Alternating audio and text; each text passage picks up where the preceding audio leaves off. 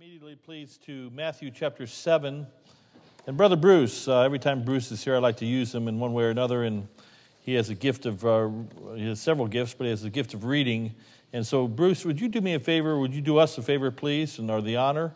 And would you read for us, please, uh, Matthew 7, verses 24, four verses through verse 27, familiar verses.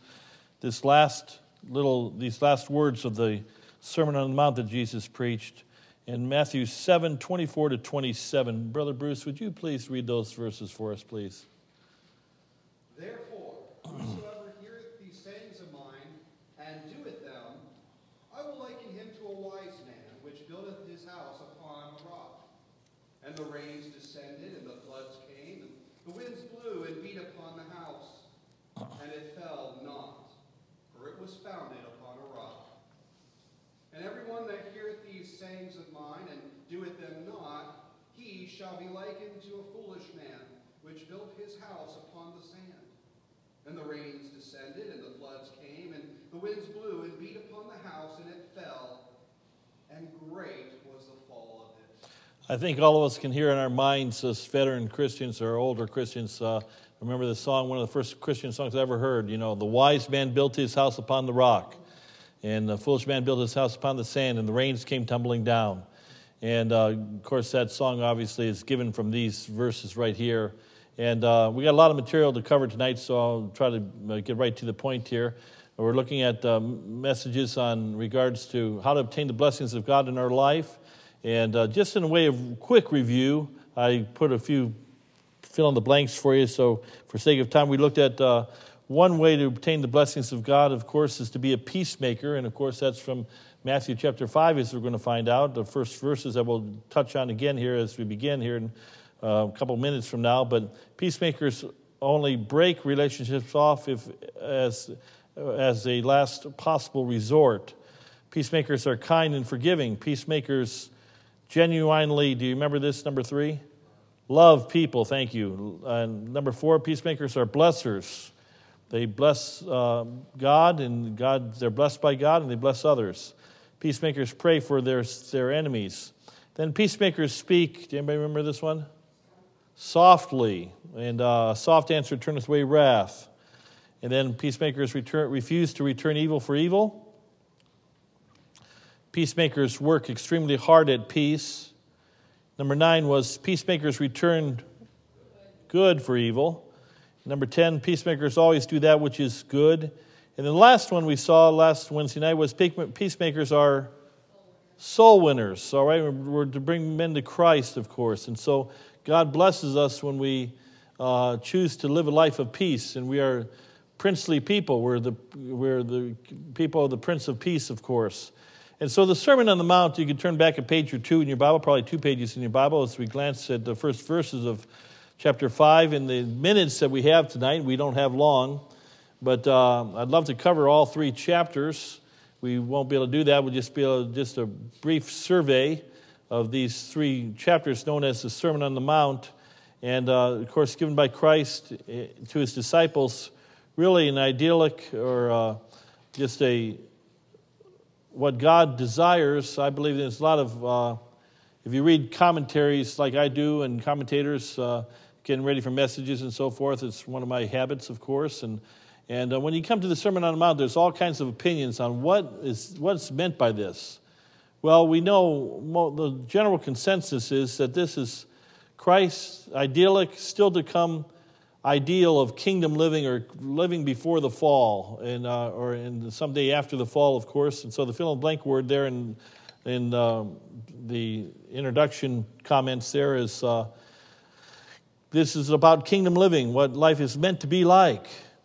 And of course, we started off with the Beatitudes. We'll look at them last, uh, uh, again, here in just a few moments here, but we looked at verse number nine as our text verse from last week, that is.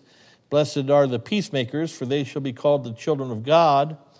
And we saw that that word blessed means, is, means happy, content, fulfilled, peaceful, are those people that follow these principles in life. And so uh, you've heard this, I'm sure, many times that the, the, the, the, Beatitudes ought to be our attitudes. but the word beatitude is short for beautiful attitudes.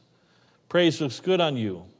Uh, when we complain and gripe and moan, and, and uh, when we're pessimistic and belittling and so forth, we, we, it's nothing in there is beautiful. It's all discouraging. It's sad. It's frustrating. It brings anger to other people and sadness and depression and all the rest. But when we're happy and praiseful, and um, there's and uh, it looks, as I've already said, the phrase "praise looks good on you," and uh, praise looks good on uh, that person that is filled with praise, and it gives strength, as Psalm says. So these, these beatitudes are beautiful attitudes, and they ought to be our attitudes. There's a fill in the blank word, of course. That ought to be our attitudes. And living out the principles expounded in the sermon are paramount if we desire God's blessing in our lives. I'm reading from the worksheet, of course. Undoubtedly, incorporating the building materials found in the Sermon on the Mount will lead to God's blessings in your life and even in the lives around you. As a Christian, we are the, we are the blessers. We, are, we should be, to everybody around us, the, the, the best people in that person's or those people's lives. At work, uh, with our family members, when we are being blessed of God and living a life that God can bless, we're a blessing to others. The Bible says, Blessed is the nation whose God is the Lord, and the people who put their trust in Him. And I believe that America, I, I saw, I get so mad. I, I talk to TV all the time, you know, many times when I'm watching documentaries. I was watching, watching a documentary the other day on uh, World War II, and it, was, it just had a soundbite about uh, uh, how America was just that we were blessed with immeasurable uh, natural resources. And I, you know, I wanted, I said to myself, I, the whole world is blessed with immeasurable natural resources. America, we just learned how to tap into those things, and we learned how to uh, put God first, and God has blessed us. And uh, God blesses that people whose God is the Lord. And uh, the Bible's complete with has many verses that teach us this truth. And so, if we'll build our life properly and, and with the right building materials, it's a formula for blessing in our lives. This Sermon on the Mount is a formula for blessing. And so I want to look at some right sermon building, building blocks tonight here. And we just have time to just kind of just glance at or just gloss over just the, the deep truths that's found in these three chapters. Obviously, we could spend numbers of weeks of messages in these three chapters here. Uh, it said, as I was studying about this Sermon on the Mount, Jesus came to, uh, uh, uh, seeing the multitudes, he went up into a mountain, verse 1. And when he was set, his disciples came to him, and uh, he opened his mouth and taught them, saying, um, It's believed that Jesus, of course, and we were there in just north and west of Capernaum, and it's not, not a far distance. If downtown Capernaum was the, the mountainside over there, uh, the hillside that we, we read these verses from when we were in Jerusalem was just a half mile away, not far at all, but on a mountainside overlooking the Sea of Galilee. They think somewhere in that place is where Jesus gave the Sermon on the Mount with his disciples. But one commentator I read, or actually a couple, said that Jesus gave these words probably over and over and over again, different places, but he certainly gave the Sermon on the Mount, obviously here, to his disciples. And he started off with the blessings, verse 3. Blessed are the poor in spirit, for theirs is the kingdom of heaven. And so we begin this Sermon on the Mount begins with blessings and happiness and contentment. And so here we go. The right in moving forward uh, throughout this sermon, if I could call it that, and that's what it was, we see some certain building blocks that need to be in our lives if we would expect God to bless our life.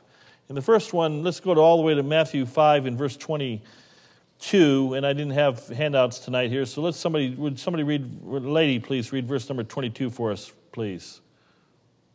But I say unto you that whosoever is angry with his brother without a cause shall be in danger of the judgment, and whosoever shall say to his brother, Raca.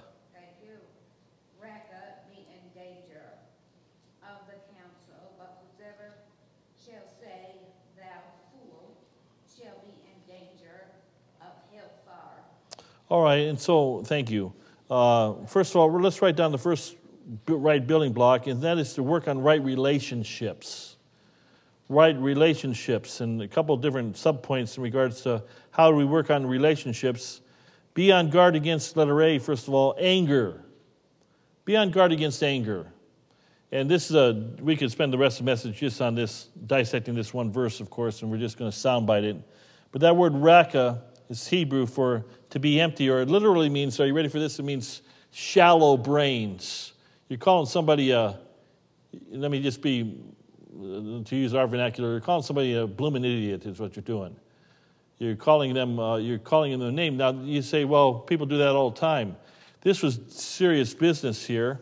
In fact, uh, Bible says don't, we're talking about being blessed by God tonight here for the fourth time. If you want to be blessed by God, watch your anger. You got to have anger management. You be on guard against anger. And then verses 23 and 24, could we have somebody read that for us, please? Go ahead, Lisa.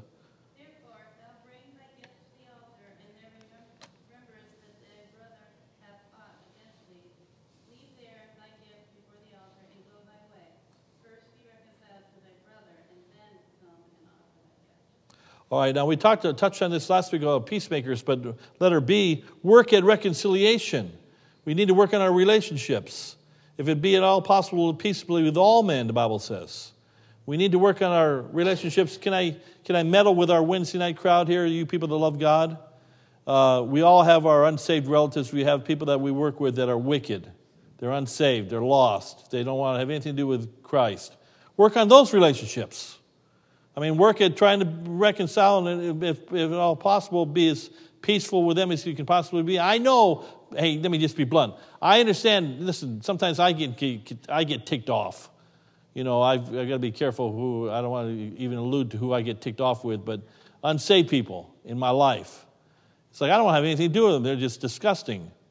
And, uh, you know, I'm righteous, I'm saved, I'm on my way to heaven, and you're just wicked, you're lost, and you're, and uh, you want to be that way and you don't want to have anything to do with God. And uh, if I'm not careful, I can get callous towards them real easy. Like, just stay away, avoid them with all, all, all cost. I won't be mean to them, but I'm not going to be nice to them either.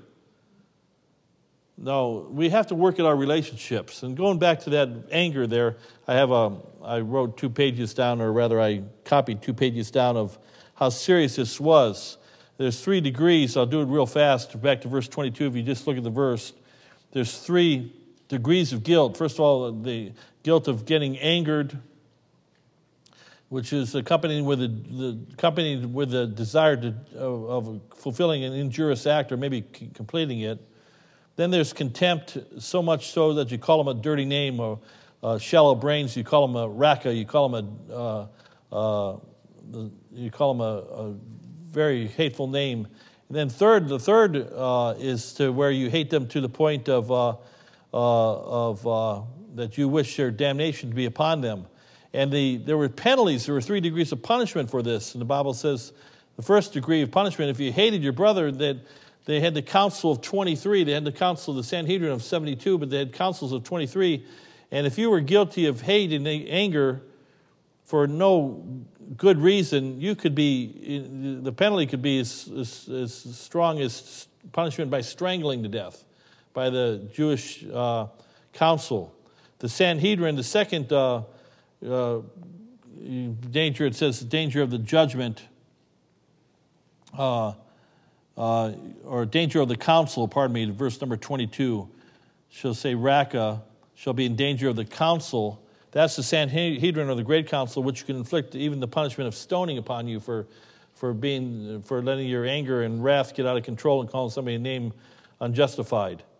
And then the third one was in the valley of uh, uh, Tophet, in the valley of Hinnom. The, the, they would literally they would they would burn their children alive back in the Old Testament. Remember to their gods, and you could be guilty of being burned burned to death for the Lord, alive, or burned, burned because of your sin. And so this is a major, major, God said this is serious business. And so uh, we need to work at right relationships. God does not take lightly when we, uh, we stir the pot and we are angered with people and so forth. And then uh, back to Matthew 5, verse number 6 and verse number 8 here. Let's, uh, let's read six together. Ready? We all have it right there in front of us. Ready? Blessed are they which do hunger and thirst after righteousness, for they shall be filled. And verse number eight, let's read it together. Ready? Blessed are the pure in heart, for they shall see God. And so, uh, secondly, how do we build a, are, are we blessed of God and prospered by God? We have right behavior in regards to sexual purity. God talks about righteousness, talks about purity. Many verses in the New Testament deal with this subject, this subject of the battle with the flesh. And uh, this battle was over, uh, uh, and a word that we hardly ever use from the pulpit. And I, I know it's Wednesday night crowd, but even just the word sexual, of course, uh, or sexual impurities and so forth. You want to be blessed by God. Don't live that type of life. Uh, um, uh, repent and get, get right with God. Don't allow that to be part of your life. It'll destroy you. I hear all the time marriage is wrecked. I hear all the time men, uh, men and in some, many cases women that their lives have been destroyed because of uh, sexual perversion, shall I say, or inappropriateness. And it happens all the time. And pastors deal with this on a regular basis. At least I, I, I know every veteran pastor deals with this subject, and it hurts. It's, uh, uh we got to resist the pleasures of sin. Sin is pleasurable, Bible says, for a season and uh, you want to be blessed of God, don't go down that road. And much more could be said, of course. Then, uh, number three, uh, let's go to Matthew chapter 5, verse 27. Who has that for us, please? Somebody read that for us, please. Matthew 5, 27.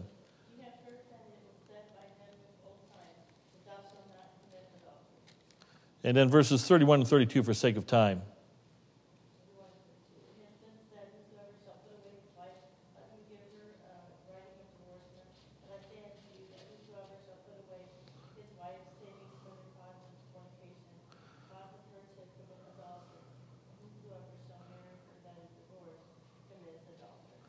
All right, so let's write down this. Uh, how, how are, we, are we blessed of God? A right attitude regarding the sanctity of marriage. God ordained marriage in many verses that obviously teach us His truth, and and uh, God despises putting away. And I, I always know. I mean, even in our this good godly crowd tonight, I know many of many of you have personally gone through the divorce route, and uh, and have had hard times, and we've all had people in our family members, and we all have broken relationships. I understand that, but God nevertheless has sanctified marriage. And uh, I'll just use one for example, and I don't want to lift them up as the, the model perfect family because they're probably not, but they're, they're certainly a godly family. I'm getting to know just a little bit. I was talking to Mrs. Bennett this morning here, and uh, Mrs. Ray Bennett, and uh, uh, they obviously got a godly family. Lord's blessed them in a great way. And I think it's because they've tried to do a lot of things, a lot of these things right. They follow these principles, these kingdom living principles from Matthew 5 through 7. And, uh, and so I think there's blessings to be had. I don't think there's, but I know there's blessings to be had. Well, so much more can be said here. We got several more, so let's move forward here. Matthew 5 34. And uh, who would read that for us, please? Matthew 5, verse 34.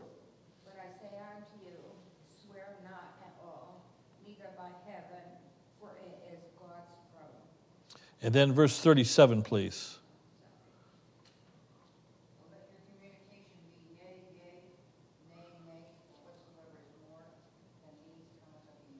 All right, now again, we could dissect this and take more time, but letter A uh, how are we blessed by God? By having not only right communication, number four, but letter A, honest speech.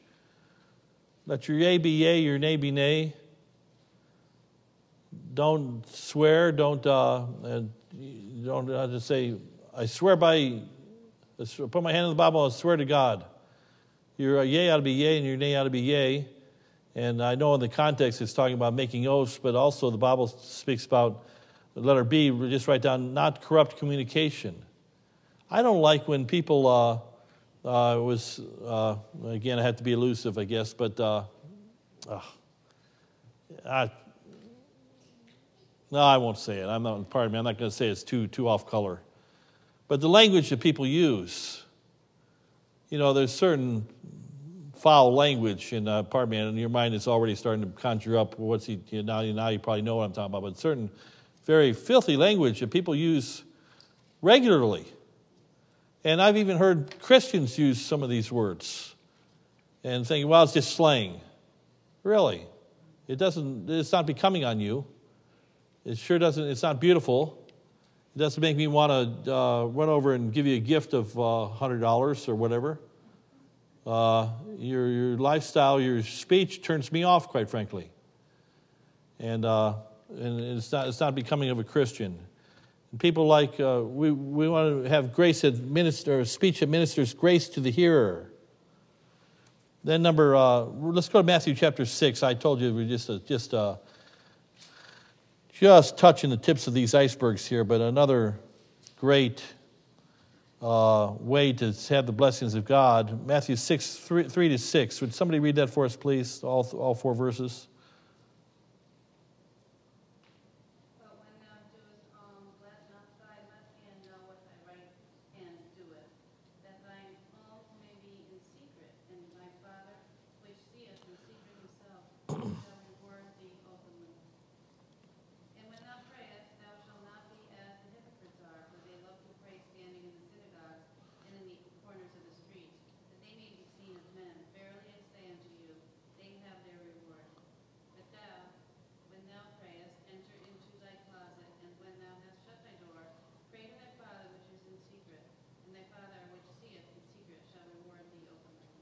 All right, now I, am not going to. I shouldn't. I don't embarrass anybody in this room here, but we're all we all love each other. So I mean, several I could pick on, but let me pick on Janice over here, and let me pick on Janet over here.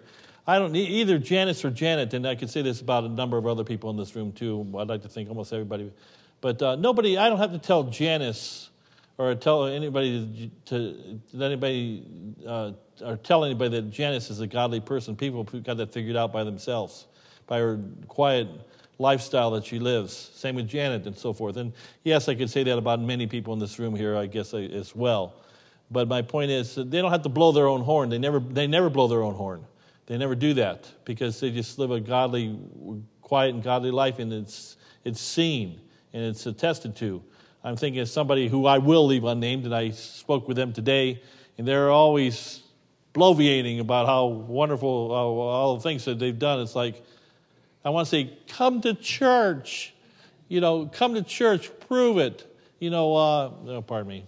Uh, don't think I went too far. You're thinking, who did he talk to today? I talked to a lot of people today, for the record.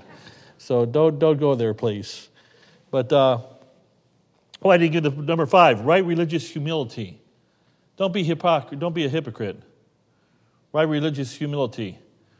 We're going to run out of time, so let me just give you verses 6 through 9. Just glance at it of chapter number 6. Uh, cha- I'm, I'm, sorry, chapter, yeah, that's right. Uh, no, let me try it again. Chapter 6, 9 through 13, there it is, what we call sometimes it's known as the Lord's Prayer, pray after this manner. And so when you dissect this prayer, the so called Lord's Prayer, as we, it's been named, submission to God's will in your life. Uh, Lord, uh, we trust in you for everything. God blesses those that submit themselves to his will in their lives. Then a long passage, verses 19 through 33 of chapter 6. Just glance at verse 19, and then you remember the context of the rest of the verses. Lay not up for yourselves treasures upon earth, where moth and rust doth corrupt, and where thieves do break through and steal. Lay up for yourselves treasures in heaven. And then we end with verse number 30 well, 34 actually, but 33. But seek ye first the kingdom of God and his righteousness, and all these things shall be added unto you. The whole context there, number seven, uh, how are we blessed by God? Well, with contentment with your present material blessings and a desire to seek first his kingdom. Be thankful for what you have. Be thankful for how God's provided for you.